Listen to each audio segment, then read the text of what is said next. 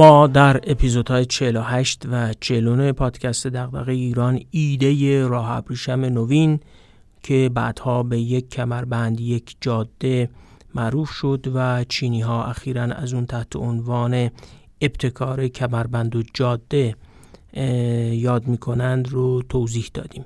به کتاب های راه ابریشم نوین پیتر فرانکوپن و ایران و راه ابریشم نوین آرش رئیسی نژاد پرداختیم.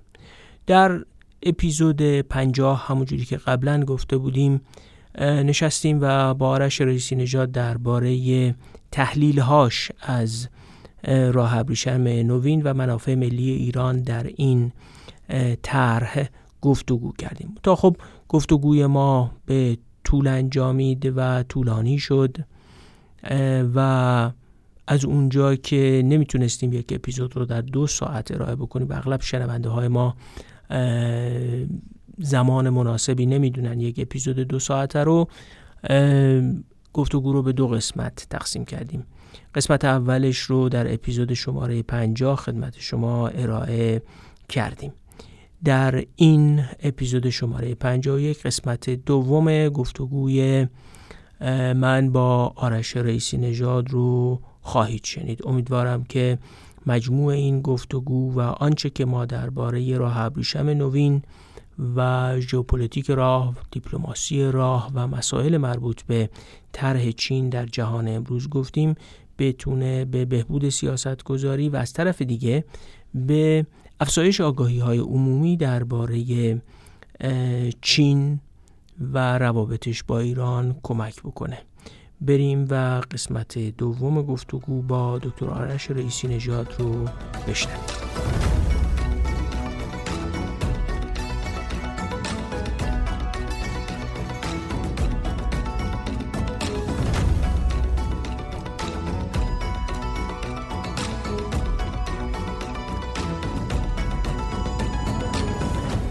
آرش جان آخرای اپیزود پنجاه رسیدیم به اینکه ایران خواست قوی شدن داره. اون هم برای کشوری که در طول تاریخ بیش از 400 بار بهش حمله شده این قوی شدن خواست بسیار حیاتیه.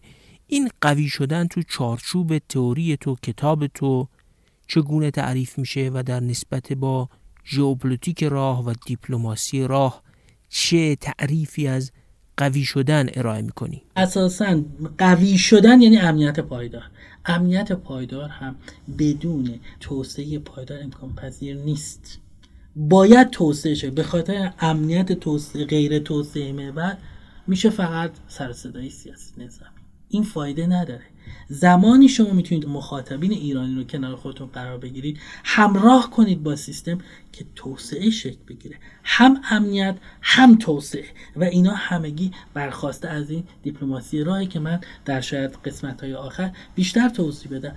در نهایت شما باید درک کنید که موازنه مثبت بدون در واقع موازنه مثبت شما نمی‌تونید دیپلماسی راه خودتون رو شکل بدید. شما نمی‌تونید نقطه صفر بشید. به حکم تاریخ و جغرافی ایران نقطه صفر بوده اینو از دست ندیم. ما امروز الان بحثای گفتگوهای وین یا هر جای دیگه قرارداد 25 سال نگاه کنید. نفتمون رو چقدر بفروشیم؟ نفت نه در نفت 120 ساله که تو ایران اومده. 18 هفتاد دیگه زمان ناصرالدین شاه. حالا یا بیشتر. خب یا 150 سال فرض کنید کشفش؟ کشفش. قرن بیستمیه؟ در 1907 1907 هم ما از مزیت نفت حالا حداقل تا, تا, تا سال 1330 40 50 که اساسا درآمدی هم به اون صورت نداشتیم. ما باید برگردیم و نگاه کنیم چی باعث شده بود که ما مهم باشیم. چرا مزیت جغرافی رو از دست میدیم؟ جغرافیا ارزونه. یعنی اینکه ما اینجا نشستیم قرار فقط ازش استفاده کنیم. فقط یه نکته خیلی مهم هم وجود داره آرش اینجا خیلی اهمیت داره. این راههایی که قرار کشیده بشن تو چارچوب راه ابریشم نوین اینا هر کدومشون چند ده میلیارد دلار هزینه برمیدارن. به قول تحلیلگرای نهادی و مورخا خیلی دیگه. نوعی وابستگی به مسیر هم داره. یعنی اینجوری نیست که وقتی اگه یه راهی رو کشیدن و از مثلا دالان کاسپیان شکل گرفت بعد شما بری التماس هم کنی بعد حالا مثلا این جاده ها رو عوض کنن. چند ده میلیارد دلار هزینه داره. به علاوه اینکه هولش گروه های زینف شکل بله، می‌گیره. بله. یعنی بعد از اینکه بندر ترکمن باشی در ترکمنستان جدی شد و بعد از اینکه قفقاز مسیر عبور دالان کاسپیان شد و ترکیه از مسیر قفقاز و ترکمنباشی با آسیای میانه دسترسی پیدا کرد. دیگه شما هر چی کاری بکنی دیگه این جاده ها از ایران عبور نخواهد بله، کرد. بله. به این معنا شما داری میگی ما تحت تاثیر فشردگی زمان هم هستیم. بله. یعنی خیلی فرصت هم نداریم. به هیچ وجه. ما فرصت بسیار اندکی داریم. این بسیار اندک نه به این معناست که من سیاستگزار رو تحت فشار قرار بدم که به این حرفا گوش بده. نه واقعا ما از نظر تاریخی در واقع توی لبه کاملا هست شدگی هستیم. باید بتونیم یه منبع داخلی پیدا کنیم که حالا قدرت خودمون رو زیاد کنیم. این می‌تونه هر تو هر حوزه‌ای باشه که اونم به گمان من امنیت پایدار ایجاد نمی‌کنه. امنیت در واقع ببین ما امنیت پایدار داریم در واقع که شاید بهتر بگیم در هم کنم با مفهوم بازدارندگی. ما یک بازدارندگی عمومی داریم که هر روز ما رو تحریم نکنن. این امنیت پایداره. در واقع بازدارندگی فوری یعنی استیصد ولی استیصد چقدر می‌تونه به ما کمک کنه؟ ببین بین بازدارندگی فوری و عمومی تفاوت هست و ما باید به این مسئله بپردازیم. نکته ای که شما گفتید کاملا درسته. الان بندر باکو تو سال 2017 7 میلیون تن 7 میلیون تن کالا فقط ترخیص کرده. بیاد با بنادر شمالی هیچ جنوبی ایران نگاه کن چرا دره کاسپین که اصلا هیچ وقت در مرکز شریان های بازرگانی نبوده الان شده یه بندر مهم. ها؟ به این دلیل که هم چینیا هم ترک ها ترکیه ترکیه کاملا متوجه شدن که روندهای کریدور محور داره کجا شکل می‌گیره. به خاطر همین شرکت مثلا هلدینگ ترکیه چالیک میاد یک میلیارد دلار اونجا سرمایه گذاری می‌کنه. می‌خوای بگی که بیاید تاریخی فکر کنیم.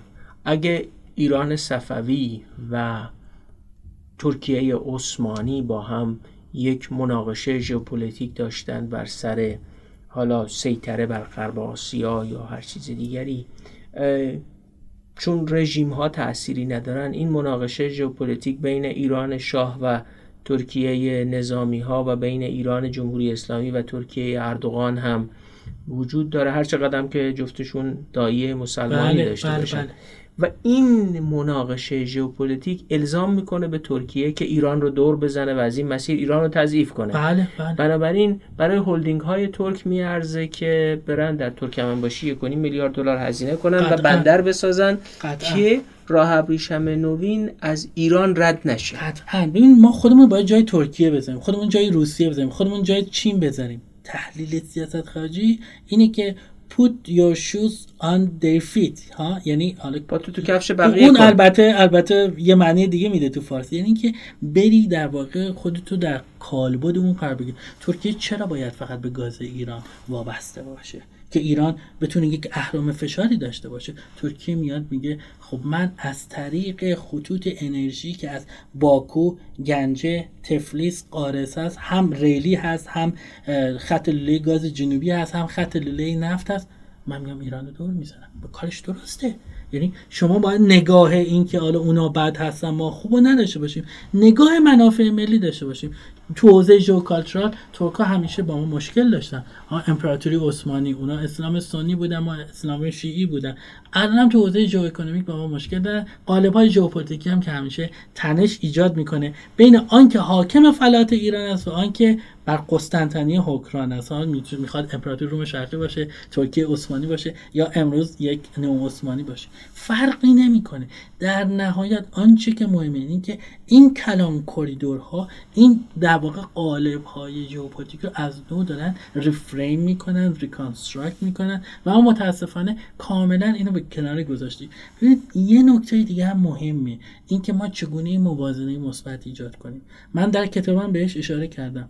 اجازه بدید که راه از شما بگذرد. یعنی فرض کنید راه ابریشم نوین ولی طوری بازی کنید که دسترسی چین به دریای مدیترانه وابسته به خواست شما باشه. یعنی کنترل در واقع ورودی ها رو با اوپن دور پالیسی دنبال کنید. بیاید از ایران عبور کنید. کنترلش کنترل خروجی ها دست شما باشه. اینجایی که شما می‌تونید اسید تولید کنید. نه اینکه فقط وسط باشید یه راهی بره و بیاد شما فقط دلتون خوش باشه یه تعرفه ای بگیرید. نه. اون کنترل یعنی اینکه اون ادامه مسیر همونجوری که شما گفتید درستی پس دیپندنسی بر پایه منافع ما باشه. از این نقاط بگذرد از این نقاط سوریه از این نقاط لبنان ها؟ یا اینکه بره ارمنستان بره جمهوری آذربایجان و و و. پس با این تفکر این این تفکر این سه تفکری که گفتم در واقع اساره دیپلماسی راه رو نشون میده. ما کاملا این مسئله رو کنار گذاشتیم.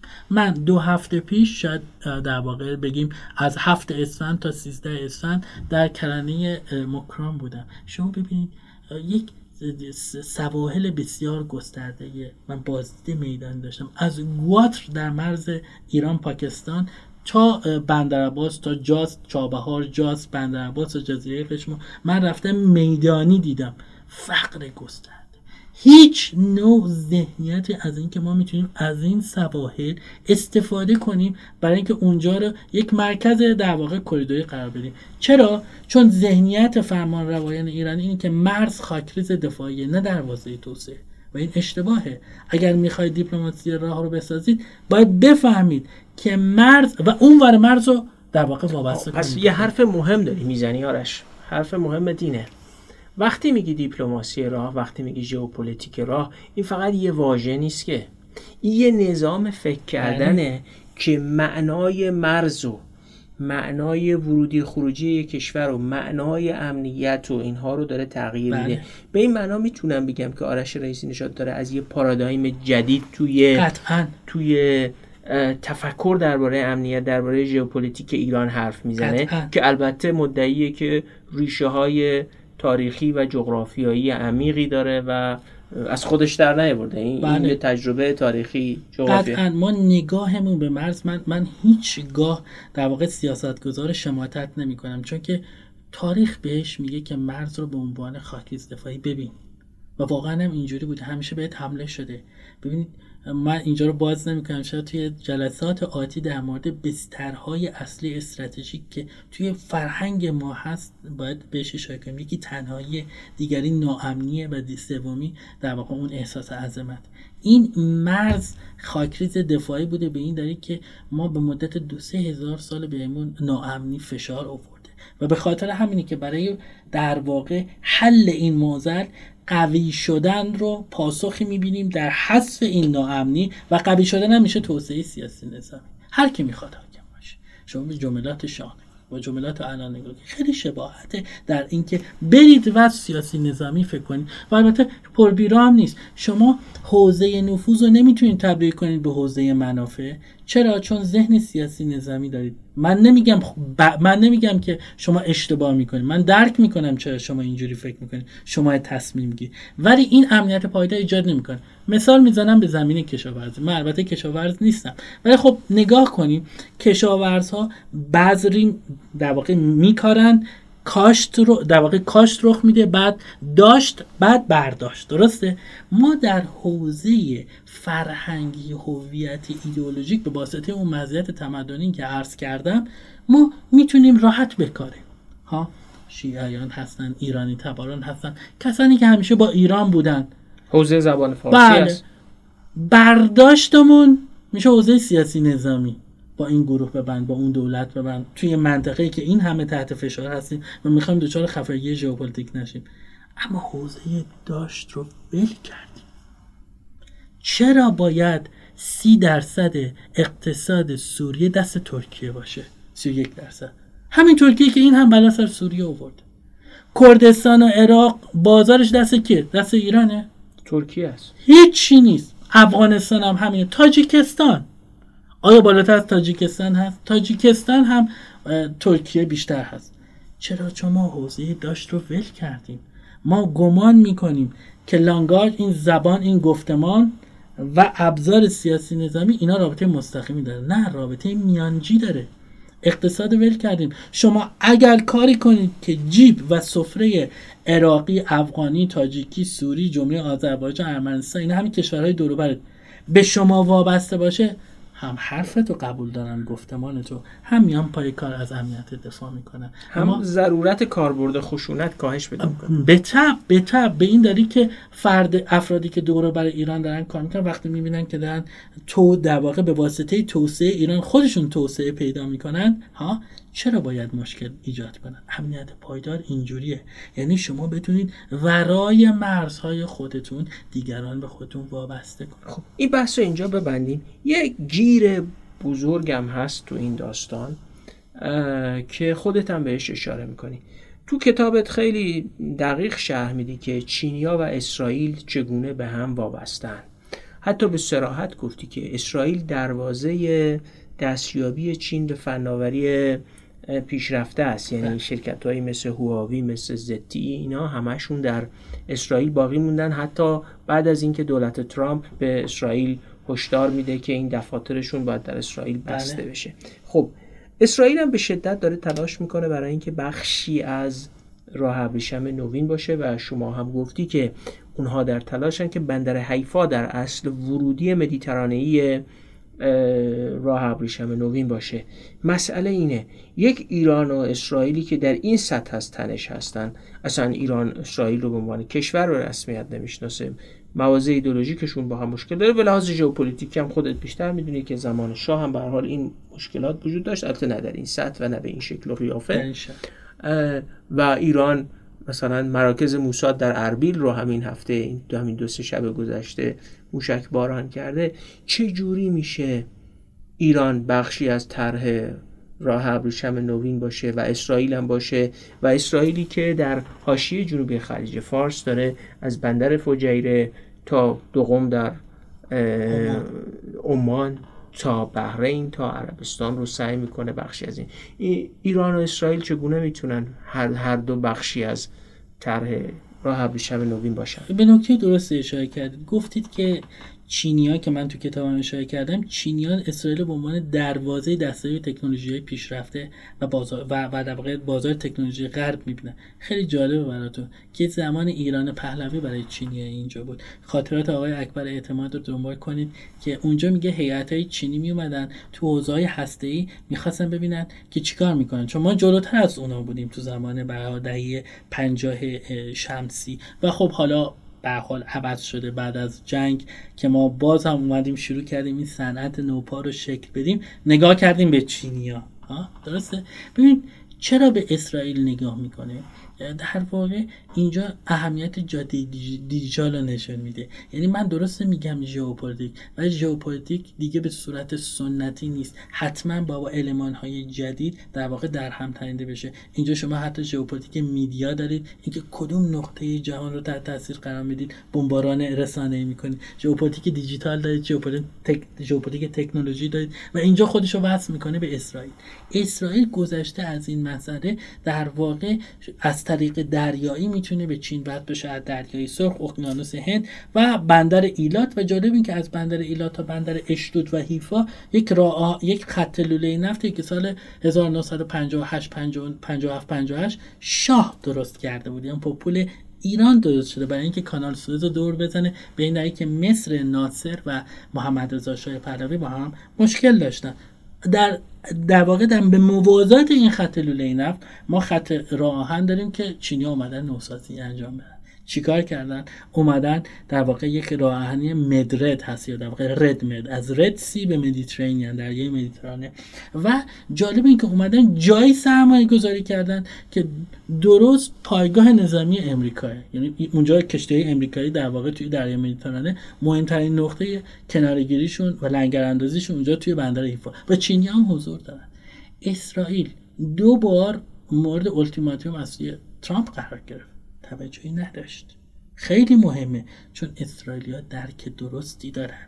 می‌دونن که این امریکا نمی‌تونه به تنهایی یگان ابرقدرت باشه. حداقل در گذاره ممکنه باز بتونن احیا کنن ولی این اگر قرار است یک مرکز دیگه ای باشه نه روسیه بلکه چین خواهد بود.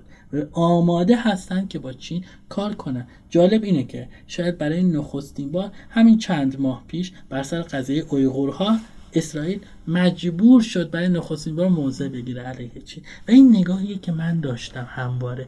اینکه هر چقدر رقابت ها شدیدتر بشه بین امریکا و چین و این هنر چین و کشورهای دیگه است که این رقابت رو کنترل کنن هر چقدر شدید بشه این تمایز پررنگتر میشه. یعنی مجبور میشن کشورهای چین رو انتخاب کنن مجبورن کشورهای آمریکا رو انتخاب کنه و این بستگی داره به اینکه سیر و سیاست بین به کجا می‌رسه. هنر چینی ها که تلاش کردن این درگیری این تمایز شکل نگیرد و در واقع جرفای تنازع با امریکا رو کم کنن سطحی بشه هنوز دو مسئله است. یکی اینکه تاکید زیاد بر اینکه ما به دنبال چیرگی نیستیم. چیرگی یعنی چی؟ چیرگی در نهایت برای یک ابرقدرت چیرگی ژئوپلیتیک است. این همون چیزیه که چینی ها ازش تعبیر می‌کنن به خیزش آرام. خیزش آرام احسن. براشون میگن ما در حوزه اقتصادی می‌خوایم رقابت کنیم. به خیلی جالب خیلی محکم هم میگن. یه دیپلمات اروپایی هم یه زمانی گفته بود آقا شما دومین ارتش بزرگ دنیا رو دارید دارید بزرگترین اقتصاد میشه بگید این خیزش آرام یعنی بله بله کاملا درست. چون امریکا متوجه هستن. نطفه و بذر این کلان پروژه ژئوپلیتیک بوده و در نهایت به دنبال این مسئله هستن. با اینکه چینی این langage این زبون رو قبول ندارن و میگن این چین هراسی نه ما می‌خوایم فقط داد و ستد اقتصادی کنیم. ما یک کشور جهان سومی بودیم. هیچ وقت استعمارگر نبودیم. خیلی روی این مسئله تاکید می‌کنن حوزه geocultural هست. ها؟ و در نهایت می‌خوان که آرام آرام بیان بالا. تاکید روی داد و ستدهای اقتصادی خب برای اینکه این بحث اون ابتر نمونه نگفتی که چگونه ایران و اسرائیل در این سطح هستن هر دو می‌تونن بخشی از این پروژه باشه چینی ها و دومی که چینی ها وقتی می‌خوان این نگاه رو توضیح بدن خیلی واضح می‌گوین. هر کس که خواست به ما بپیوند. یعنی نقش جلوشون هست. ولی میگن ما می‌تونیم هم با ایران هم با عربستان هم اسرائیل کار کنیم. از چه طریقی؟ ورود نکردن به نزاهای ژئوپلیتیک.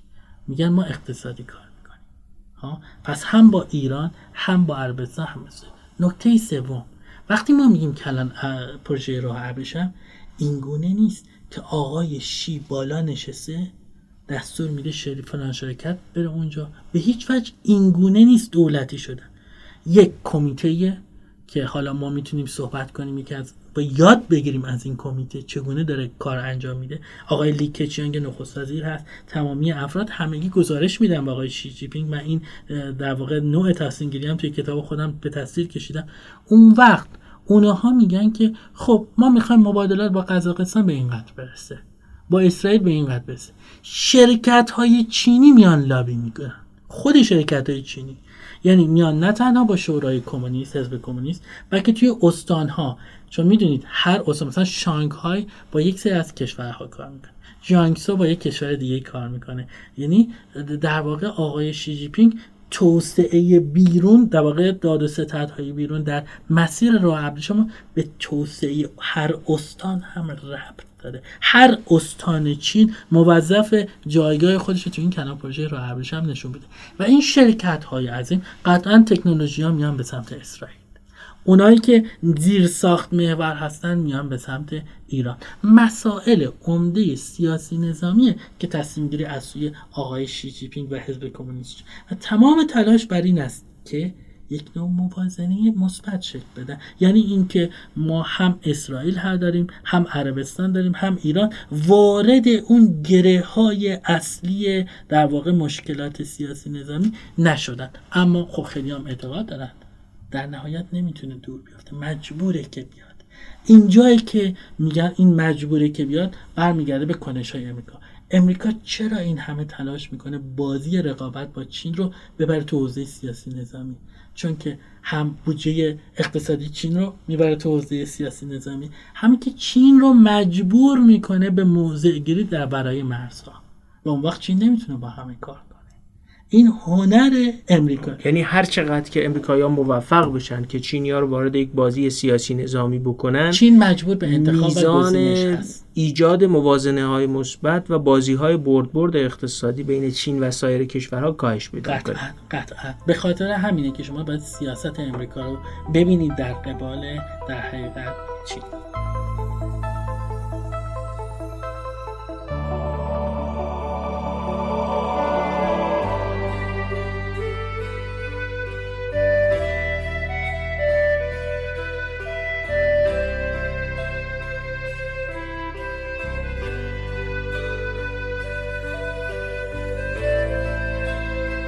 آرش این داستان قرارداد 25 ساله که فکر کنم حدودای خورداد 99 بود یه پیشنویسی یا چیزی اومد بیرون که ما هنوزم نمی‌دونیم بالاخره رسمی که آنچه که در آن متن نوشته شده بود واقعا بله. همه اون چیزیه که بین ایران و چین توافق شده حتی شما هم تو کتابت نوشتی که چینی ها خیلی اصرار دارن در منطقه غرب آسیا هر قراردادی تفاهم نامه امضا می‌کنن محرمانه باقی بمانه بله. فقط هم در قبال ایران نیست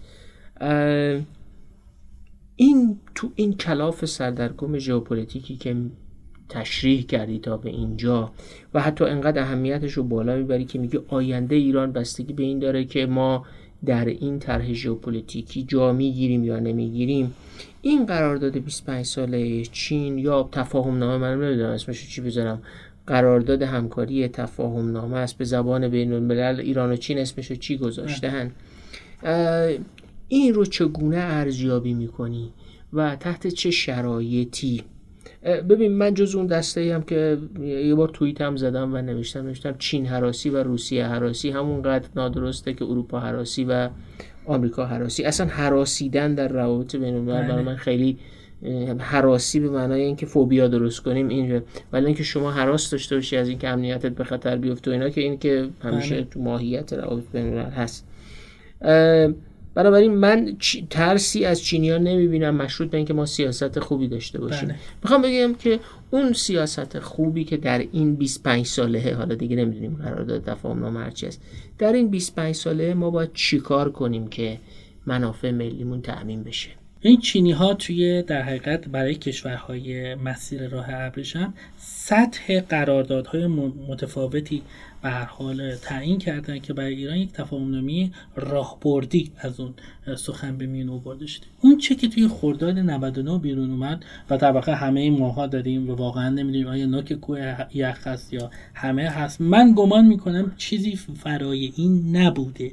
چون که یک نقشه راه هست یک به حال آغاز کار هست که حالا مثلا ایران و چین می‌تونن بر اساس این 25 ساله بیان و شفافتر و مشخصتر همکاری خودشون رو نشون بدن. ببینید مشکل اینه که از این توافقنامه برداشت های متعددی شد. یادتون نره همین توافقنامه یکی از عواملی به گمان بنده بود که آقای بایدن رو راضی کرد که به گفتگوهای ویویان بپیونده. ببینید امریکایی‌ها فقط به خاطر اون تصمیم مجلس که اونم خیلی مهم بود فقط به خاطر این نیست که ایران می‌خوان توی حوزه هسته رادیکال تر باشن. بلکه امریکایی نگاه می‌کنن تصمیمات درون کشورها تا حدی برای سیاست خارجی اونا مهمه که روی سطح بین الملل یعنی رقابت با قدرت های دیگه قدرت های بزرگ دیگه در اینجا چین اهمیت داشته باشه. و توافقنامه اینجا اهمیت پیدا کرد. به محض اینکه این توافقنامه شکل گرفت ما می‌بینیم که بحثا اومد بیرون. یعنی فکر کنم توی بهمن در واقع 90 بهمن 99 بود که بیش از پیش این توافقنامه امضا شد اگه اشتباه نکنم. و ما می‌بینیم که بعد از اون آمریکایی که آقای بایدن گفته بود می‌خوام برگردن و هی کش می‌داد مجبور شد برگرده به خاطر اهمیتش. این توی توافقنامه وقتی نگاه می‌کنیم ما ضمن احترام ذهنیت استراتژیک توش نمی‌بینیم کم هست. اساسش یه چیزه. ما نفت میدیم چین پول بیاره چیز دیگه غیر از این به نظر من هش و حاشیه هست. یعنی ما نفتمون رو میدیم اونا پول میارن برامون یه سری جاده و نیروگاه و صد و اینا بسازن. حتی به نظر من جاده هم نیست یعنی خیلی کم هست. در صورتی که اگه ذهنیت استراتژیک داشتیم باید در واقع امتیازی که می‌گرفتیم این بود که ما بشیم مهمترین همراه شما. در در واقع راه ابریشم توی آسیای غربی.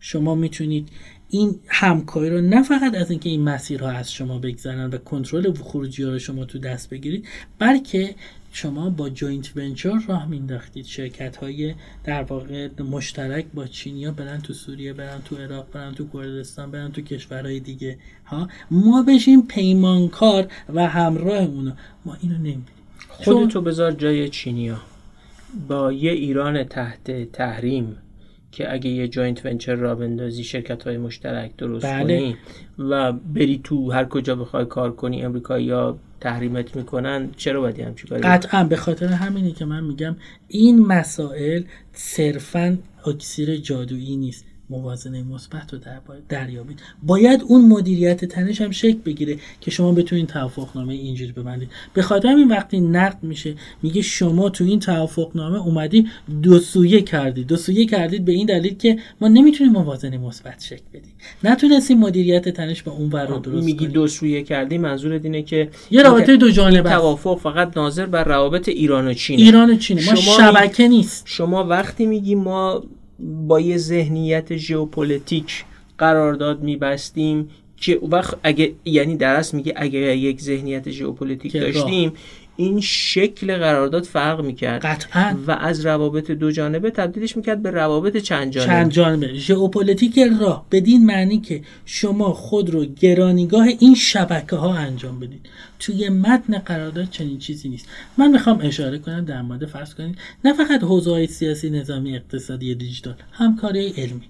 علمی رو برید نگاه کنید. گفتن ما می‌خوام تو حوزه نانو نانو تکنولوژی فکر کنم یه سه چهار باری به این اشاره کردن. در صورتی کسی که اینو نوشته متوجه نیست اساس در واقع ساختار علمی چین رو متوجه نیست. ساختار علمی چین وزارت آموزشش نیست. وزارت در واقع اون در واقع اون در آموزش پرورش آموزش عالی ما نیست. اونا تو دست نگرفته. بلکه آکادمی علوم چین هست. و آکادمی علوم چین 91 درصد همکاری داره با غرب. چرا بیاد به خاطر ایران؟ همکاری های خودش رو تو حوزه های حساس مثل نانو تکنولوژی به هم بزنه. در که اگر ما واقعا ذهنیت استراتژیک داشتیم می‌گفتیم علم شکلگیری زیر ساخت رو به ما نشون بده. دستگاه ها و ابزارهای مدرن برای اینکه ما بتونیم زیر ساخت درست کنیم بندر درست کنیم خط آهن درست کنیم فرودگاه درست کنیم. ما این کار نکردیم. چند تا در مورد این مسئله ما خود چینی ها رو بیایم وسط. خب شما اگه می‌خواید بیاید و با ما کار کنید ما میگیم توی یه حوزه کار کنید مثلا قطار سریع‌السیر مشهد تبریز نه فقط هم تا تهران. بیاید اینو نوسازی کنید. هم به نفع شماست هم به نفع ما. چرا قطار مهمه؟ ببین من اشاره کردم به در واقع اهمیت ژئوپلیتیک راه اینکه کمربند زمینی تحت فشار کمتر قرار خواهد گرفت. خب اگه اینطوری اگر اینو بشناسیم دیپلماسی راهمون چی میشه؟ این کشور رو راه آهن محور کنید. شما من فکر کنم 170 در یک روایت 71 یکی هم میگه 130 تا ما 113 تا ما فرودگاه داریم. سه تاش زیانده نیست. آخرین روایتی که من دارم دو تاشه یعنی فرودگاه شهید هاشمی نژاد مشهد و فرودگاه مهرآباد تهران. احسن. حالا ما گفتیم امام هم اضافه کنیم. دو تا. کشوری که توانایی ایجاد هوا ساخت هواپیما نداره چرا باید کشور هواپیما فرودگاه محور بسازه؟ ذهنیت بر این بود که چون امریکا بزرگ است ایران هم بزرگ ما هم هر کاری کردیم امریکا تو دهه هفتاد خورشیدی ما بیام این کار کنیم. چرا باید اینا چرا باید شهرهای ضمن احترام شهر بابک مثلا داشته باشه؟ به چه دلیل؟ شما می‌دونید ساری فرودگاه داره و بین آمل و بابل دعوا هست کی فرودگاه بزنه. خب آمل و بابل ساری مگه چقدر فاصله است؟ چرا باید اونجا فرودگاه باشه؟ دست که ما کشورمون رو راه محور راه آهن محور نساختیم که بتونیم اعمال قدرت کنیم جابجایی نیرو کنیم و و حولش کریدور شکل بگیره. هوایی که نمی‌تونید کریدور به این معنی که من گفتم شکل بگیره. شما اگر راه آهن بسازید اگر راه محور بسازید این همه شناخت ژئوپلیتیک راهه. امریکا نمیاد به صورت زمینی شما رو زیر ضرب قرار بده. دیپلماسی راهتون این تصمیم میشه. توی قرارداد ما چنین چیزی رو نمی‌بینیم و این مشکل ایجاد کرده. ما اومدیم بندر. مثلا توی قرارداد ببینید همش گفتیم چابهار چابهار چابهار. من فریاد زدم و واقعا میگم توی اون جلسه اشاره کردم. گفتم این همه شما نقطه بندری دریایی چین رو توی چابهار نذارید. چرا؟ نبینید اینکه چابهار بعد من چابهار بودم. بسیار شهر زیبا و مردمانی شریف و خونگرم و ایرانی دست یکاییشون رو به گرمی میفشنم ولی شما نگاه کنید. چرا چابا چرا به این امر توجه نمی‌کنه چابهار یگانه نقطه بود در ایران که دچار که از تحریم ها معاف بود. در تمام دوران آقای اوباما و آقای آقای ترامپ. چرا؟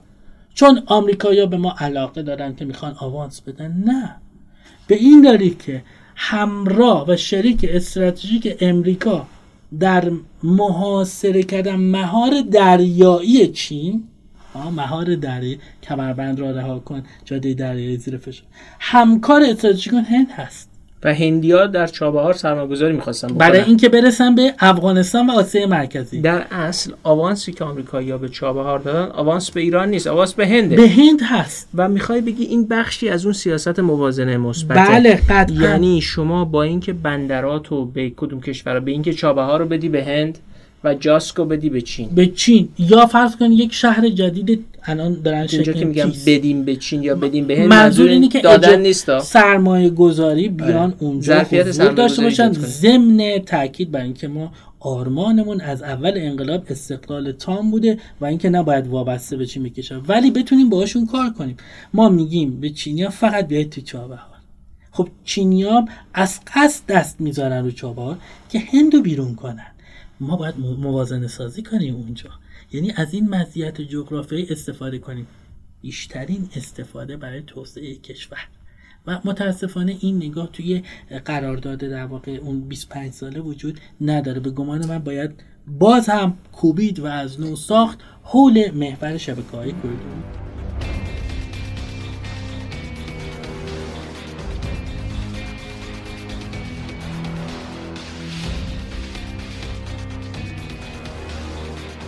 بذار این قرارداد 25 ساله رو به یه نگرانی دیگه هم که خودت هم تو کتابت آوردی ارتباط بدم. اونجا گفتی که چینی از یه چیزی استفاده می‌کنن به نام دیپلماسی بدهی. دیپلماسی وام و بدهی. به کشورها وام میدن. مثلا به تاجیکستان دادن به اگه اشتباه نکنم به بنگلادش دادن. بله. و بعد که نتونستن اقساطشون رو پس بدن گفتن خب حالا بده. بله. زمین چند صد کیلومتر مربع زمین بده یا بندری رو در سریلانکا گفتن خب حالا جای بدهیات بده و همین کار رو در آفریقا هم البته کردن. نکته مهم.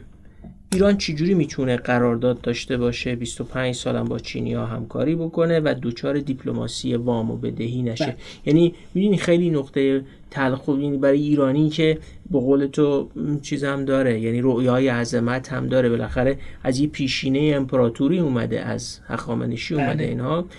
حتی در آخرین دورانش هم بالاخره در دوران صفویه شاه عباس هم یه امپراتوری است. خیلی براش تلخ و دردناک فکر کنه یه روزی حالا چینی ها اومدن حالا که نمی‌تونی. بدهیاتو پس بدی بیا مثلا قشم و کیش و بله اینا رو بله. بده این دغدغه ببینید من این دغدغه رو توی ایران وقتی که توی جامعه می‌بینم باش مخالفت نه اتفاقا نشون میده که مردم حضور دارن زنده هستن حالا چه به صورت ویرچوال چه به صورت فیزیکی. ولی یه, یه, یه نگاهی هم باید داشته باشیم که خیلی هم با چین حراسی و همونجوری که شما گفتیم ما باید از هر حراسی بزنیم کنار. نگاه کنیم حراسناک کردن مردم از یک کشور چه بلاهایی سر کشور آورده. اینو در حقیقت اغراق اه، این پررنگش نکنیم. ببینید یک نقد شاید بزرگترین نقدی که به کلام پروژه راه ابریشم می‌شد اینکه از طریق مکانیسم های سرمایه گذاری چینیا میان و در واقع یک دیپلماسی دام بدهی شکل میدن یه دت ترپ دیپلماسی شکل میدن چگونه کشوری رو پیدا می‌کنن که نیاز به سرمایه گذاری خارجی داره. انقدر اونو به صورت انبوه بهش وام میدن دوچار به قول من بمبارون مالی می‌کنن. و خب کشور هم اون کشور چه فاسد باشه سیستمش چه حتی شفاف باشه معمولا هم فاسدا رو انتخاب می‌کنن. به این معنی که دموکراتیک نیست فرض کنید. و با رشوه و فساد همراه. و خب وقتی کشور نمی‌تونه پاسخ به در واقع اون اون انتظارات رو اقساط رو پس بده چی کار می‌کنه؟ مجبور میشه که بندر خودش رو 99 ساله مثلا اجاره بده. همون چیزی که توی سریلانکا رخ داد بندر که در واقع شرکت چینی مرچس به حال اومد 99 سال. اون بندر رو تو دست گرفت. چرا؟ چون سریلانکا نمی‌تونه به حال اون قسط رو پرداخت کنه. توی گوادر پاکستان هم این بحثا بود توی تانزانیا و کنیا بود توی تایلند کانال کرالا که برید نگاه کنید می‌خواد در واقع یک کانال پانامای آسیایی شکل بده و اون حضور وابستگی چین به تنگه مالاکا رو کم کنه. یعنی در واقع دریای چین جنوبی رو به دریای نیکوبار که بخش از اقیانوس هند وصل کنه. خب اونا همه هست. در این شرکی نیست. توی چیتاگونگ بنگلادش هم هست. و غربیا از سال 2017 در واقع هندیا. صادقانه بگیم. هندیا بودن که این این بحث رو پررنگ کردن و غربیا هم خب استفاده کردن بیش از پیش. روی دیپلماسی دام بدهی که ای کشورهای جهان سوم مراقب باشید. چینیان میان شما رو غارت می‌کنن. و از تا سال 2019 چینیا به شدت سردرگم بودن. چگونه با این در حقیقت حجمه رسانه ای که البته پربیرا هم نبود برخورد کنه. از سال 2019 تا کنفرانس هایی که شکل گرفت چینیا خودشون متوجه شدن با همکاری سازمان بین المللی پول که بتونن همون و IMF در واقع بیان و این قراردادها رو طوری ببندن. که دوچار در واقع کشور اون تارگت رو دوچار این مشکل نکنه و این اتهام رو از خودشون مبرا سازه. یعنی شما اگر به منابع دیپلماسی ادامه بدهی نگاه کنید معمولا مال دو سال پیشه سه سال پیشه. امروز خیلی کم رنگ تر شده چون چین توی قراردادهاش در حقیقت یک ساز و کارهایی داده که همراه با شفافیت بیشتری باشه. ولی قطعا اینجایی که قطعا این نکته مهمه. مهمه به این دلیل که اگر ما سرمایه نداشت اگر ما در حقیقت نتونیم داد و ستد بازرگانی مبادلات و معاملات با خارج داشته باشیم مجبور میشیم وابسته بشیم به چین. موازنه مثبت یعنی این. که بنده بارها میگم شما نمی‌تونید با چین کار کنید مگر اینکه مدیریت تنش داشته باشید مگر اینکه با اتحادیه اروپا نمی‌دونم با روسیه و حتی کشورهای اطراف چه می‌خواد ترکیه باشه چه عربستان باشه و این دو کشور برای ما مهمن با اینا کار کنیم. بدون اینکه در حقیقت این کارا رو انجام بدیم بعد بریم با چین کار کنیم. قطعا چین برای رضای خدا به خاطر اینکه ما رو دوست داره به خاطر اینکه هر دو علی ظاهر علیه امریکا هستیم این کارا نمی‌کنه. چین به دنبال قدرت هست به دنبال برتری هست. پس ما می‌گوییم اگر می‌خواهید که خطر وابستگی مالی سرمایه گذاری به چین رو کم کنید حتما باید این موازنه مثبت رو یعنی بازم پاسخت همون موازنه مثبت. حتما. و اینکه تلاش کنیم افکار عمومی رو در واقع اونا رو کنار نزنیم.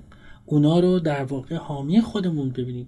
بیایم با این قرارداد رو نشون بدیم. هر قرارداد به حال تنظیم و امضا نکنیم. اونا رو محرم بدونیم. اگر ببینید من همواره میگم حالا به بحث تنهایی استراتژیک می‌پردازیم. نقطه سقل امنیت ملی ایران بیرون نیست. عمق استراتژیک ایران ورای مرزاش نیست. عمق استراتژیک ایران توی مرزاشه.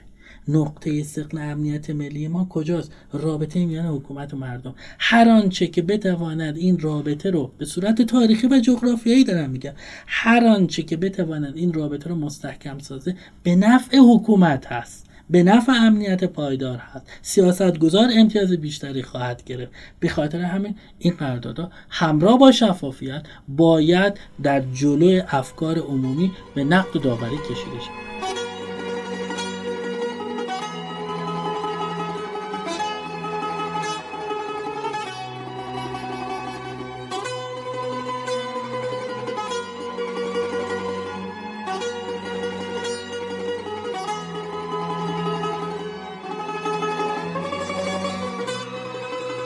یه مفهومی رو ترک کردی در کتاب تحت عنوان تنهایی استراتژیک ایران.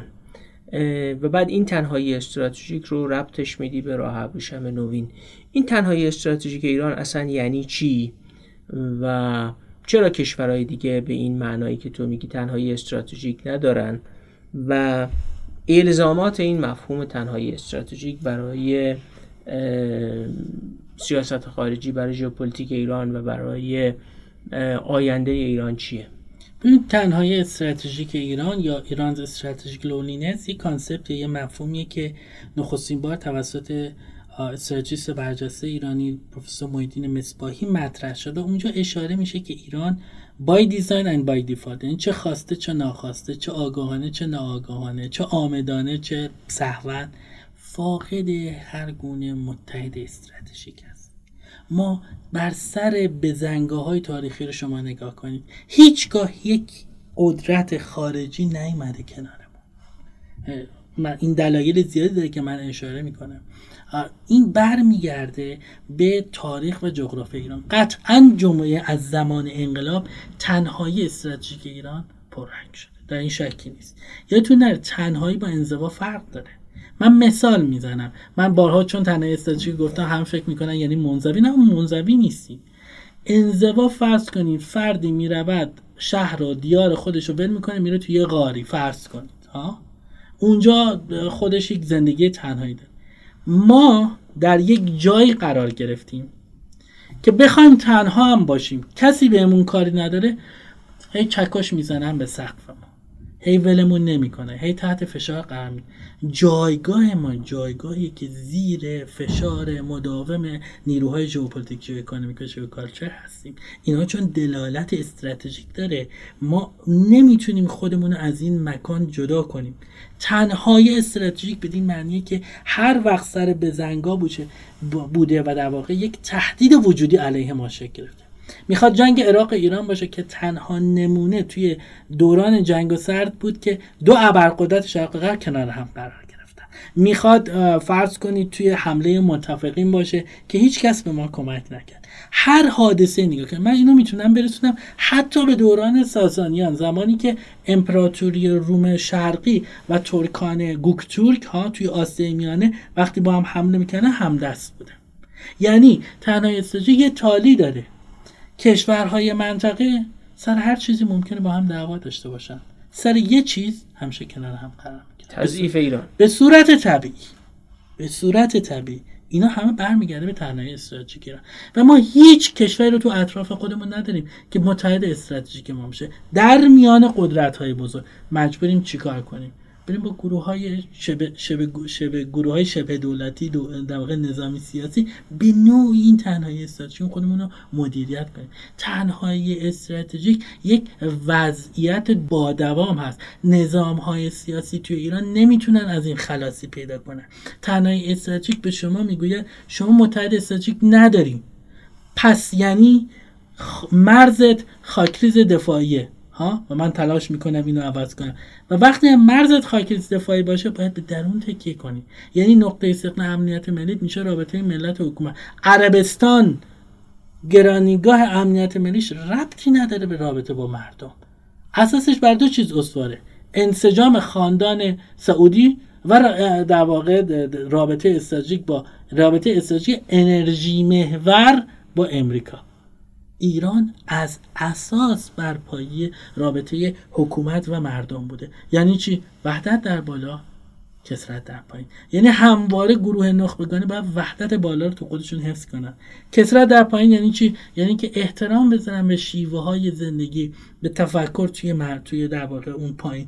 و خب هر وقت این رابطه به هم خورده کشور اومده پایین. یادتون نره اعراب تونستن ایران بگیرن چون جنگ داخلی بود تو ایران. و کسی بهش نمی‌پردازه. اساسا بین نخبگان ایران دعوا بود. همینجوری توی هخامنشی نگاه کن همینجوری تو دوره قاجار نگاه کنید. انسجام در بالا نبود. پس انسجام در بالا باشه اما همراه باشه با احترام به پایین به کسره به شیوه های تفکر شیوه های بویژه زندگی توی در واقع ایران. چون ایران از اساس یک دولت تمدن ما ببینیم ما ایران ناسیون نیست. ایران نیشن نیست. ناسیون یا نیشن در واقع یک پدیده که از اروپای غربی اومده. اشاره داره به یک مردمانی که زبان دین همه چیزشون یکسان باشه. ایران از اساس چهل‌تیکه است. فرش ایرانی هم محصول اصل تمدنه هم نمود و نماد تمدن ایرانی. ایران هند و چین تنها کشورهای state civilization هستن. دولت تمدن هستن. این یعنی که شما نمی‌تونید با یک مشت آهنین همه رو به یک شیوه تفکر وادارید همه رو به یک شیوه پوشش وادارید. تنهای استراتژیک به شما میگه وقتی متحد استراتژیک ندارید به, به درون به درون در واقع تکیه کنید. اشتباه اصلی محمد رضا پهلوی که برخلاف آنچه که همه فکر می‌کنن. با اینکه چون ببینید شاه می‌دونست که سر بز بزنگا آمریکا کمکش نمی‌کنه. من اینو در کتابم کاملا توضیح دادم. بر سر بزنگا ایران تنهاست. ولی در عین حال توی دوران بحران دقیقا همین کار رو انجام میدن می‌رفت و می‌گفت امریکا از من حمایت کن. این شاید برای شما پارادوکس باشه. ولی روانشناسی اون هیئت حاکمه رو داره نشون میده. درست؟ اشتباه اصلی شاه این بود که متوجه نشد. وقتی شما دچار تنهایی استراتژیک هستید باید به درون تکیه کنید امروز هم همینه شما وقتی متحد استراتژیک ندارید خواست اتحاد رو بذارید کنار. اینکه چین بیاد متحد ما بشه و در واقع جلو آمریکا بیسته. وقتی این تفکر آرزومند رو داریم با یک قدنامه آمریکا محور چین توی سال 2006 و قدنامه های بعد از اون 5 6 تا بعد از اون کاملا نقش براب میشه. چون که ما انتظار داریم چین متحد استراتژیک ما بشه. روسیه متحد استراتژیک ما. نه روسیه نه چین نه آمریکا نه اتحادیه اروپا متحد استراتژیک ما نیستند و نباید باشند. ما در نهایت با چین می‌تونیم یک همراهی راهبردی داشته باشیم. strategic alliance نه strategic companionship یعنی چی؟ مثال می‌زنم. دو ماشین رو نگاه کنید توی اتوبان کنار هم راه میرن با هم با یه سرعتی میرن. اگر ممکن این بره اینور ها بره تو جاده خاکی وقتی می‌خواد برگرده تو اتوبان سرشاخ نشن. همین. ما اتحاد اتحاد برمیگرده به اینکه زمانی که نشنال سکیوریتی شما دچار تهدید وجودی شد این بقاش دچار خطر شد اون طرف بیاد از شما حمایت کنه. تاریخ به ما گفته ما متحد استراتژیک نداریم. اما می‌تونیم همراه استراتژیک تولید همراه استراتژیک از طریق دیپلماسی را. کشورها را حتی علا رقم خواستشون وابسته کنید به خودتون. اینجایی که اونا مجبورن که با شما کار کنن. سیاست بین الملل به ما نشون میده که این گونه نیست که در رابطه بین یک قدرت بزرگ و یک قدرت کوچیک هر چه قدرت بزرگ و قدرت کوچیک اجرا می‌کنه. خیلی جا قدرت کوچیک افسار قدرت بزرگ تو دست می‌گیره. چه برسه به ما که یک قدرت منطقه‌ای هستیم و همیشه یک هژمونی تاریخی داشتیم. پس ما می‌تونیم قدرت های بزرگ تو این منطقه که می‌گویند ایران دژ طبیعی در واقع آسیای مرکزیه ها به دلیل جایگاه استراتژیک خودمون بیاین و وابسته کنیم به خودمون. بازی قطعا اونا تلاش می‌کنن بیشتر امتیاز بگیرن ما باید امتیاز بگیریم. کریدور و در واقع دیپلماسی راه می‌تونه این امکان رو به ما بده که از طریق همراهی راهبردی نه اتحاد راهبردی. شما هیچ وقت نمی‌تونیم داشته باشیم. به نوعی امنیت پایدار ایجاد کنیم. ببین نقطه آغاز ژئوپلیتیک. که من گفتم شما اگر می‌خواهید در سیاست بین الملل روندها رو در بیابید باید دو ستونی نگاه کنید. ژئوپلیتیک اقتصاد بین این یعنی اینکه از دل شناخت ژئوپلیتیک راه و یا ژئوپلیتیک و اقتصاد بین‌الملل می‌تونید به کلان استراتژی بپردازید. کشورها بدون کلان استراتژی فاسد میشن. مثل آب راکت توی توی یه برکه. از بین میرن. کلان استراتژی به شما میگه که ما کی هستیم؟ شما به کجا برویم؟ آها همین جملت رو می‌خواستم بگم. تو کتاب دیجا میگی که از کجا آمدم؟ به کجا باید بروم؟ به کجا؟ یعنی کلام استراتژی نشون میده شما کی هستید؟ باید به کجا بروید؟ من اگه خواستم روایت کتاب شما رو خلاصه کنم گفتم که کتاب آرش رئیسی نجات تو اینو تو اپیزود 49 گفتم اینو که ما همونایی هستیم که داریوش بزرگ دستور داد که راه شاهی بسازیم. بله. حالا گویی بعد از 2500 خورده ای سال دوباره باید راه شاهی بسازیم. منتها در یه دنیای جدید با یه فناوری جدید و از این مزیت چهارراهی بودن خودمون استفاده, استفاده کنیم. خیلی خلاصه می‌خوام فقط پیام آخرت باشه. ببینید. در ایرانی که به چهار راه بودن خودش بر نگرده بخشی از طرح راه ابریشم نوین در دنیای قرن 21 نباشه. و مفهوم ژئوپلیتیک راه و دیپلماسی راه رو جدی نگیره و اون رو به دستاورد عملی تبدیل نکنه چه عاقبتی خواهد داشت؟ به نظر من عاقبت به حال ما همیشه ایران رو دوست داریم. امیدوارم که این اتفاق هیچگاه رخ نده. حداقل ما زنده نباشیم چون که از کشور دفاع می‌کنیم. اما به گمانم سرنوشت بسیار تاریک. و زیر ضربات عمده فشارهای بیرونی و درونی.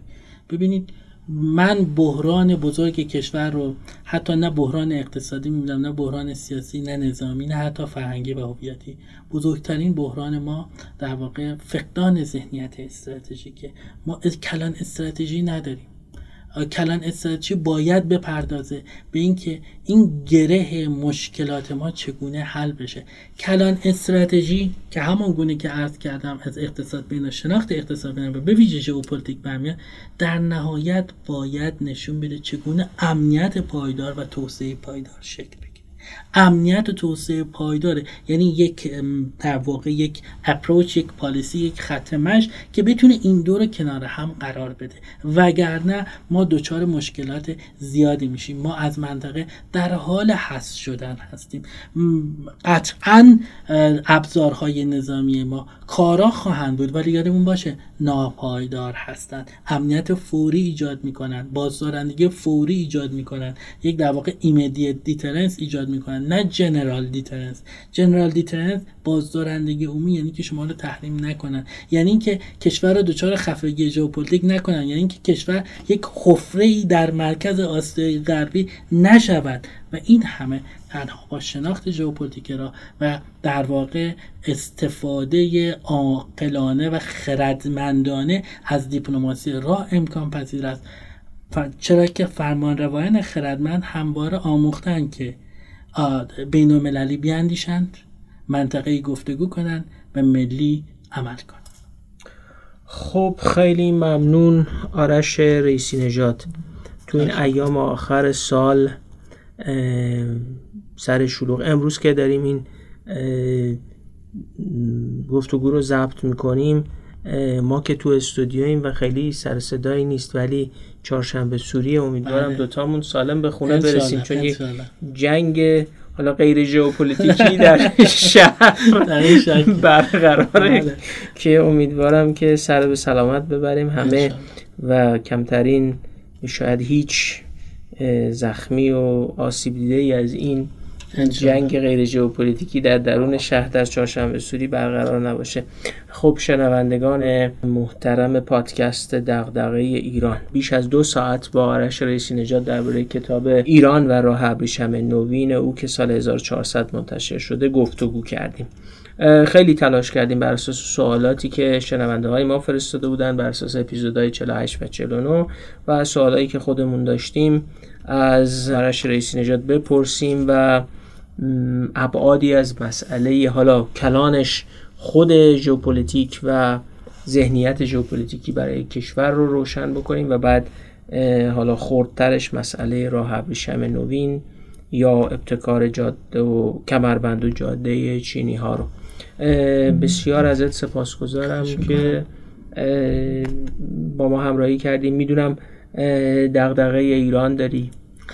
اصلا آدمایی که از مهندسی شیمی گذشتن خلاصه نخواستن که مهندس بشن و بعد فکر کردن که باید علوم سیاسی بخونن و بعد ژئوپلیتیک بخونن و بعد وسط همه ورود به این بحث هم دردسر داره دیگه خودت بله، هم تجربه بله. کردی حتما دیگه لازم نیست دربارش صحبت بکنیم امیدوارم که این دغدغه ایرانت و این نگرانی بابت ایرانت موثر باشه در محافل سیاست گذاری کتابت خونده بشه. همین همین پادکست که در دو قسمت ارائه کردیم خدمت شنوندگانمون شنیده بشه و حداقل بذرهایی رو برای اندیشیدن درباره مسئله ژئوپلیتیک ایران و مسئله ژئوپلیتیک راه و دیپلماسی راه کاشته باشه که در نهایت اثر مثبتی بر فرایندهای آتی توسعه و امنیت کشور باقی بگذاره. از شنوندگانمون هم تشکر می‌کنیم که این بیش از دو ساعت رو با ما همراه بودن.